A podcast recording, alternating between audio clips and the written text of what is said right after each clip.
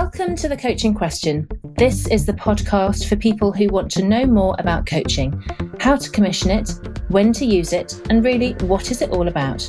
Join Gregor Findlay and Sarah Turner, two executive coaches, for an honest conversation. In today's episode, we ask the question, team coaching, what is it and why would I use it? I'm Sarah, and I'm going to adopt the position of an H R professional for today's episode. And I'm going to talk to Gregor, because team coaching is your thing, isn't it, Gregor? Yeah, absolutely. What I've discovered, if you really want a shift in an organisation, you really need to be working with the leadership team rather than that team as individuals. To kick us off, can you just tell me a little bit about what team coaching actually is? Because I sometimes get a, I kind of think to myself, well, how is it different from facilitation? The, the very first thing to say about team coaching is let's define what it isn't. And it isn't those one-day facilitation events. Mm. Uh, actually, I took a decision a while ago, quite a few years ago now, because I used to do lots of like M B T I workshops, et cetera. Mm-hmm. But if somebody comes to me and they're after a one-day team workshop, it's a single off-site, I actually say, I'm not going to do it. I think you're wasting your money. Because basically, team coaching is working with a team over a period of time to enable sustainable change within that team. That's the mm-hmm. way I think about it. So within that, you may do things that you would think about like in a normal facilitation, but in the context of the team performance. So quite often people will go straight to, they want the team to get along better. For example, they notice there's some tension in the team, so they might think, let's have a Myers-Briggs workshop or an Insights workshop and let's help them get to know each other better. Now, that is useful for teams, but actually it's less important than an awful lot of stuff. And so it's basically, it's the work that you do makes the team work rather than try and make the team work so that you can do stuff. Mm-hmm. It's working with the team over a period of time on the real work of the business. Yeah. I think that's one of the differences. It's not about how do the team interact. It's about in service of the stakeholders and the team mission, making it work. Mm. So I think that's the difference about team coaching. And I think the other thing that's different about team coaching is the team coach is not taking the stance of the expert. Yeah. So I'm not coming in to facilitate something that I'm an expert on. Mm. I am there to facilitate the team working together. So the team is doing the work, not the coach. Mm. The way you're talking there, it sounds it's very much about thinking of the team and the organisation it's in from a systemic perspective. Absolutely. If you really want to get a team to come together very quickly and be aligned, then the quickest thing to do is really look at team purpose, because you want mm. every, all team members aligned to team purpose. Mm. The research shows pretty much that if you coach all of the team members individually, they get a lot better at what they're doing, but the team doesn't necessarily perform better. It might get a ten percent uplift in performance. Mm-hmm. But the thing is, if two of those team members are going in different directions, they cancel each other out. Mm. So one of the quickest things to do is to go to team purpose. However, that's still a bit previous, because you have to take a more systemic viewpoint, because you have to know which stakeholders you're serving in order to define your purpose properly. Otherwise, you get really quick working on a purpose and gelling around that, only to discover you're going in the wrong direction. Yeah. And that's where you think about outside in, up and out and around. It's that future back, outside in. That's that whole systemic thinking, isn't it? Absolutely. What are people saying about the team now? What mm-hmm. do you want people to be saying, these stakeholders be saying about you in three years' time if you're taking mm-hmm. a really strategic viewpoint? Mm-hmm. And really spreading the net out in terms of who the stakeholders are. So you get a really clear view who the stakeholders are, who are the most stakeholder, important stakeholders to you, how are they going to be measuring success? And I love the question, what are those stakeholders going to be doing when you are successful as a team? Oh, I love that. And that really surfaces a whole bunch of stuff for the team, because they yeah. really have to put them, okay, what are these going to, guys going to be doing when we're successful as a team? And that gives a much clearer definition of success and purpose for the team. Yeah. And, and what I'm thinking about as I hear you say that is, uh, and I wonder whether this is quite important, is to define actually what is a team. I wonder whether sometimes for some of the listeners, they might be thinking, well, hang on a minute, how how could I use this with my team? Because sometimes teams can actually just be a collection of individuals. They're not actually, in the truest sense, a team. Yeah, so there are two things. Really, a lot of work by um, Wageman and, and Hackman. But basically, they identify three team essentials and three team enablers. Okay. And the team essentials, real team, right people, compelling direction. And a team is a small number of people with complementary skills who are committed to a common purpose, a common set of performance goals, and a shared approach.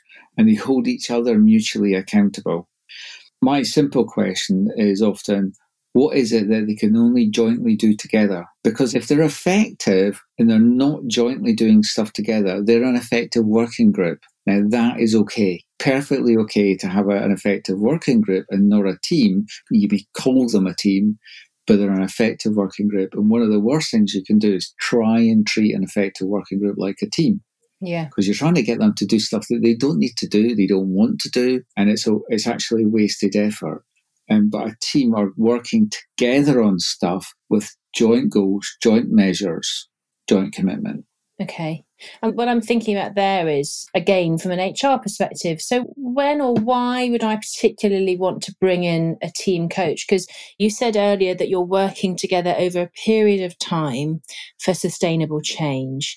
So clearly there's going to be some financial investment in that and commitment from the individuals to take part and engage in the programme. Help us understand a little bit about when or why we would need to engage a team coach. There are lots of different things, but I think the, the things on the surface, immediately the things people think about dysfunctional teams. Mm-hmm. So you might be a dysfunctional team, so you're really picking up a lot of heavy dynamics in the team. And sometimes if people would take a facilitation approach to that. It's more that the team are not getting the results. So the team is not being effective in implementing change. Okay. What are the results that the team are getting? Mm-hmm. So that's one of the first things. You start identifying things like I call decision boomerangs. So basically, there's something on the agenda and it keeps on coming back. It means the team's not effective at making decisions and implementing, executing on those decisions. Mm-hmm. So that's a big clue. Mm-hmm. Another clue, what I call false yeses. In a team meeting, people will nod, they'll say they're going to do stuff, but then they go off and do something, that's, something that serves their own agenda, not the team agenda. Yeah. I've seen that, yeah. You can basically ask yourself, this individual is on this leadership team. Is the leadership team their first team? Or is it the team that report into them their first team? What do you mean by the first team? So it's the team that takes priority. Okay. So the mission of the leadership team takes precedence over the mission of my own team. So how how do you work with that as a team coach, this question of who, what is my first team? Or which is my first team? One of the norms you have to have in a team is how do you keep each other accountable? Mm-hmm. So it's not how does a team leader keep accountability, but how do you keep each other accountable? Mm-hmm. So if people are committing to do stuff on behalf of the team and it's not happening, mm-hmm. once it comes to you, you're holding your team member accountable. You said you were going to do this. You didn't do it. What's going on? Mm. You have to be able to have those conversations in the team. And that would show that they're not fully committed to the team and the team purpose and the team's goal. So there, there are three re- critical norms. Keeping each other accountable, operating rhythm often gets ignored. What you might find is that the, the team will have certain meetings and they've always had that meeting. But then you ask, so one of the things I do is I, I might ask, I was doing it with this team recently and they have a weekly meeting. Mm-hmm. And I asked them, score out of ten, how useful and valuable this meeting is to you. And the, the modal average was two out of ten, right? So they were having this meeting and everybody was thinking, apart from the team leader, everybody's thinking, this is a terrible waste of my time. Mm-hmm. But nobody was voicing that concern. It was valuable to the team leader because they were getting an update on all the information they needed updated on. Mm. But a team meeting was the wrong way to do it. And so is that an, what do you mean by an operating norm then? Is that an example of, is that what you mean? So if you take like a, a public company, you've got an operating rhythm right at the top. Part of the operating rhythm is going to be that we meet the analysts on a quarterly basis. We do a, an interim report. Right, There's loads okay. of financial stuff. Now, what happens, you have your board meeting every so often, you have your executive team meetings so often, but that then drives an operating rhythm through the business. Mm-hmm. People don't consciously look at it and say, do my frequency of meetings and interactions serve the purpose? Mm. Or are they just there like the furniture? Okay. And you said there's a third one as well. You said keeping each other accountable, the operating norms. And what was the third one? And decision-making norms. So, so what I mean by that is at one end of the scale, you've got autocracy. The, the, the decision right is owned by the team leader. Mm-hmm. At the other end, you've got democracy, which is we're all going to make this decision together and we're all mutually accountable for it. Mm-hmm. But there's something in the middle as well, which I, I call information gathering, which is, to begin with, it looks like democracy because you're all sharing and discussing it, but the final decision resides with the team manager. And you need to be clear on who has the decision authority in any particular area. So to give an example, I was working with a team and the team leader really wanted democratic decision-making because he wanted everybody to have bought into what they were doing. He didn't articulate that to the team, or he hadn't articulated that to the team. The organisation prior to a year previously had been really quite a fearful organisation. You didn't make commitments unless you really had to because you could have somebody jumping down your throat. Mm-hmm. So it was quite fearful. So they didn't want to make decisions. They wanted the team leader to make the decision. So you had the team leader thinking, my decision norm is this, and the team thinking, my decision norm is something else. So decisions were not getting made. And so back to, as an H R person, if I can see in one of my parts of the business I'm supporting, or even if I'm working at the executive level, I can see some of these signs that you've shared. So things like a dysfunctional team, or these decision boomerangs, or these false yeses, or lack of accountability.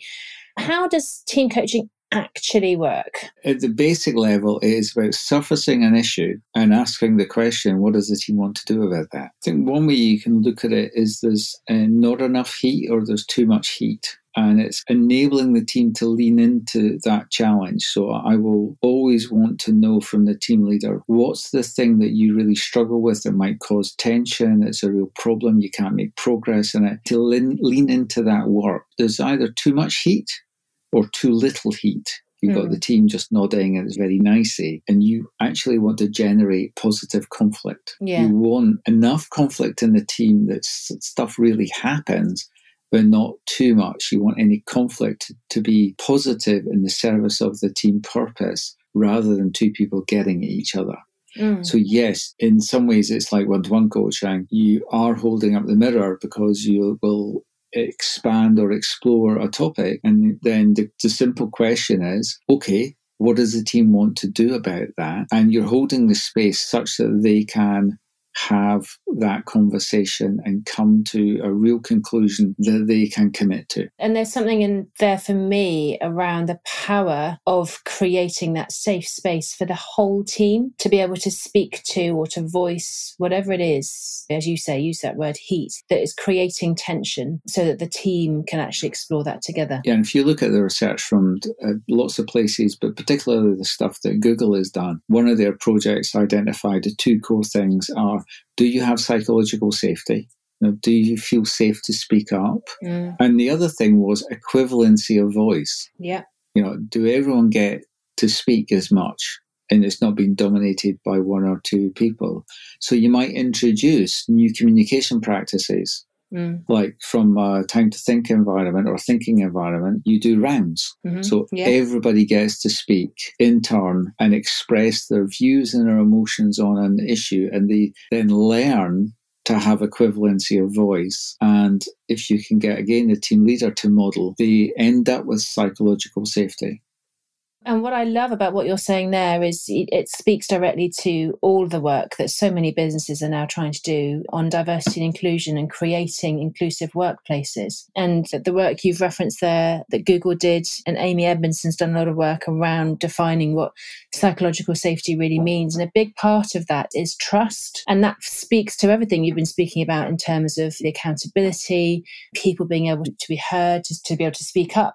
And as you said, things like the rounds would, would give everybody equal opportunity to to have their voices heard. I think that sounds fabulous. Yeah, sometimes you're just enabling uh, some structure mm. such that the things that need to happen can happen. But just a one-to-one coaching where you create a safe container for the two of you yeah. to work. Team coaching is about creating a safe container for the team to operate.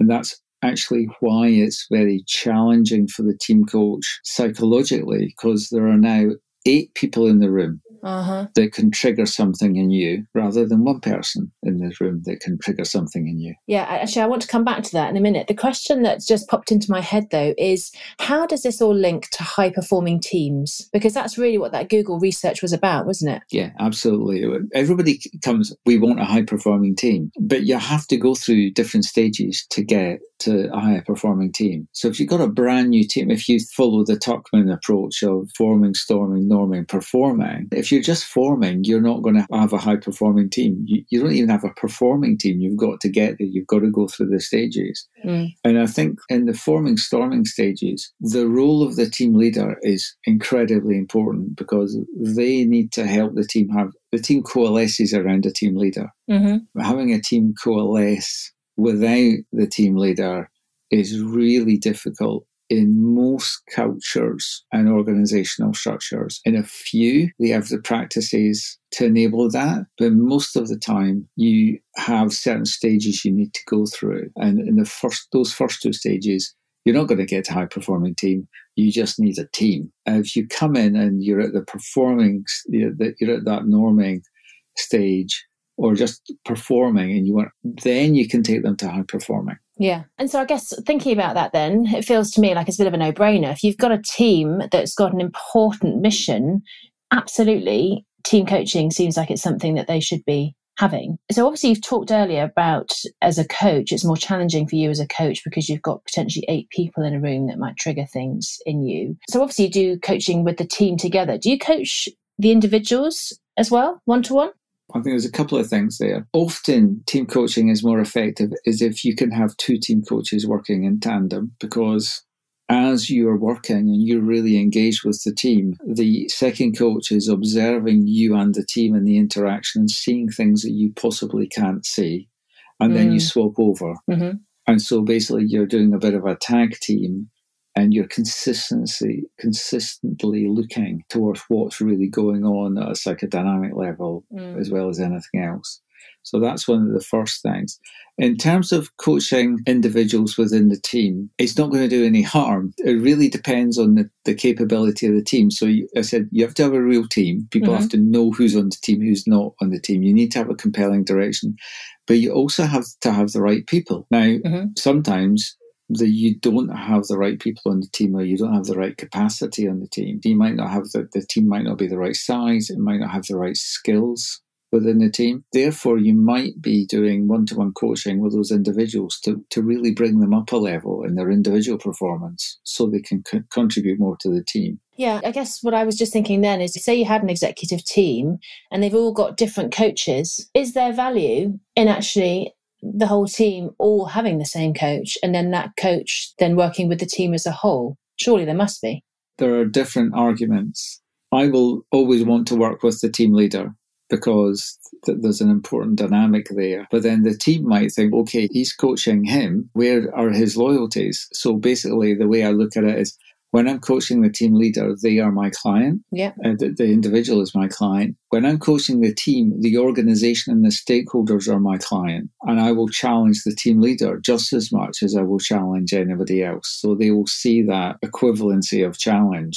across the norm. I have worked in situations where we've just done team coaching. I worked in situations where I have coached everybody. Mm-hmm. So I've team coached and one-to-one coached everybody. The challenge there is maintaining the trust and maintaining the boundaries between all the different, you know, confidentialities. And you have to be very clear on what you will and won't do. Like, I'm not going to become a messenger for one person in the team to other people in the team. No, that's their job. Mm. So you have to be very clear on the boundaries, and it can be challenging. And then I've done engagements where I've worked with the team and the team leader, and other coaches have worked with different team members. That is easier on the team coach mentally. You don't necessarily yeah. get as much insight into what's going on in the team members. But as long as we contract that us as a team of coaches, we will get together. We, we will talk about themes. Yeah, okay. And not about individual stuff. And we need to contract around that. So what I guess I'm thinking now is that, that all sounds brilliant, but surely that's going to be pretty expensive. If I've got two team coaches, this is happening over a period of time. Potentially there's one-to-one coaching happening as well. So can you give the listeners a sense of, if they were to explore this as an option, maybe for a senior team, what are they looking at in terms of time frame and potentially even cost? I think you need to be working with a team for at least nine months. Okay. But I prefer to, to, to work over a twelve-month period. If you look at a justification, take the team. What, what's the team's contribution to the business? Mm-hmm. If we can make that team one percent more effective, what does that mean? So if your turnover's five million, then that's five hundred thousand. Mm-hmm. So I'm not going to cost five hundred thousand. So yeah. actually enabling the top, especially the top team, to work well together mm. and to be able to deliver together, it becomes a no-brainer when you start working. So I haven't trained in team coaching. So is there some specific training or specific qualification that an H R person should look for if they're engaging a team coach? Yes. So basically there are now team coaching certifications. Mm-hmm. I think the criteria I'd be looking for as an H R person, mature coach in terms of lots of coaching experience, because mm-hmm. it is emotionally taxing. And so I would be looking for someone with some maturity. Okay. As, as well as a formal training or accreditation in team coaching. And I've heard that team coaching is the future. Can you expand on why? Well, I think my, my experience was coaching people in an organisation and making a huge difference to that individual, but the organisation not shifting. Mm-hmm. One of the things, uh, somebody had the example for me, is you can take someone who's a who's really good at bullying, and if you really help them, they can become an even better bully. You know, so you're, it's like going back to school and thinking about the vector diagrams. Is you have got people pulling in a different direction, and unless you get a leadership team really aligned and working together jointly, you're not going to perform well in the current environment. If you think of coronavirus at the moment, just look at the complexity and the mm. systemic perspective you need to have, to all the different variables you need to deal with very mm. quickly and deal with a lot of ambiguity. One individual cannot do that. Mm. A bunch of individuals working together as a team can and can deliver really good things. And I think that's one of the things to think about. And, and I think the team is the unit of performance now, not the individual. And mm. Peter Hawkins, I love his saying, he says, it's about the connections, not the nodes. That's where you make a difference. What does he mean by that? So the connections, it's the relationships between people. Oh, I see. Sorry. Yes. It really matters. So it's the connection between people. That's what really matters. So if you've got eight or ten people, it's the connectivity between them mm. and what happens in the conversations and the relationships. Relationships between them that matters. It's not the capacity of the individual.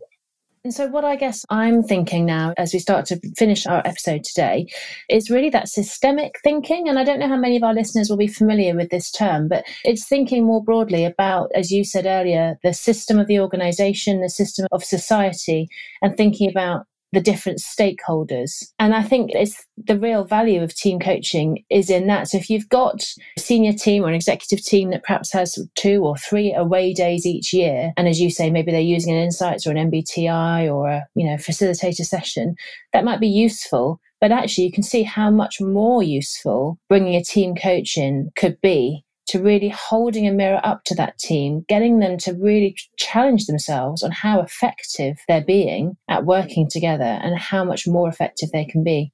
it's about the work, it's not about the team. So thanks for, for that, Greg. I really enjoyed that, and I hope our listeners did too. It's really helped me develop a deeper understanding of, of what I already knew a bit about team coaching, but it's really cleared up quite a few things for me. As we wrap up our episode today, is there any final messages that you'd like to leave our listeners with? First of all, I think you need to look for the essentials. Are they a true team? So can they only succeed by working together on things? Mm-hmm. If not, they're a working group and you should treat them as such. Do you have the right people on the team? And do they have a compelling direction? Now, one easy way to test that is to ask each team member, what is the mission of the team? How do you measure success for the team as a whole? If you are getting different answers to that question, you do not have a clear alignment around a common mission. And that would be a perfect example of where you would want team coaching. A final question for me then, just thinking about what you're saying, I can see the huge value, particularly for executive teams. But you wouldn't only do team coaching with executive teams, would you? So it's, you can most obviously see the benefits with an executive team, I think. Mm. But there are lots of other teams where it might be very relevant, and particularly in change environments.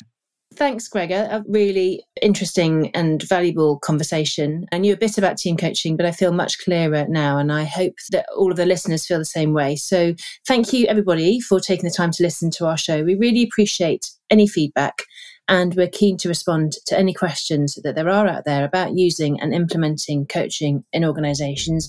And in particular, if you've got any questions about the topic of today, team coaching, so please email us on info at the coaching question dot com, and there'll be more details in the show notes. And please do give us a rating on iTunes or your preferred podcasting or video platform. It really helps us to spread the word to a wider audience. Thanks, Sarah. Thank you very much. Cheers, everyone. Thanks, Gregor.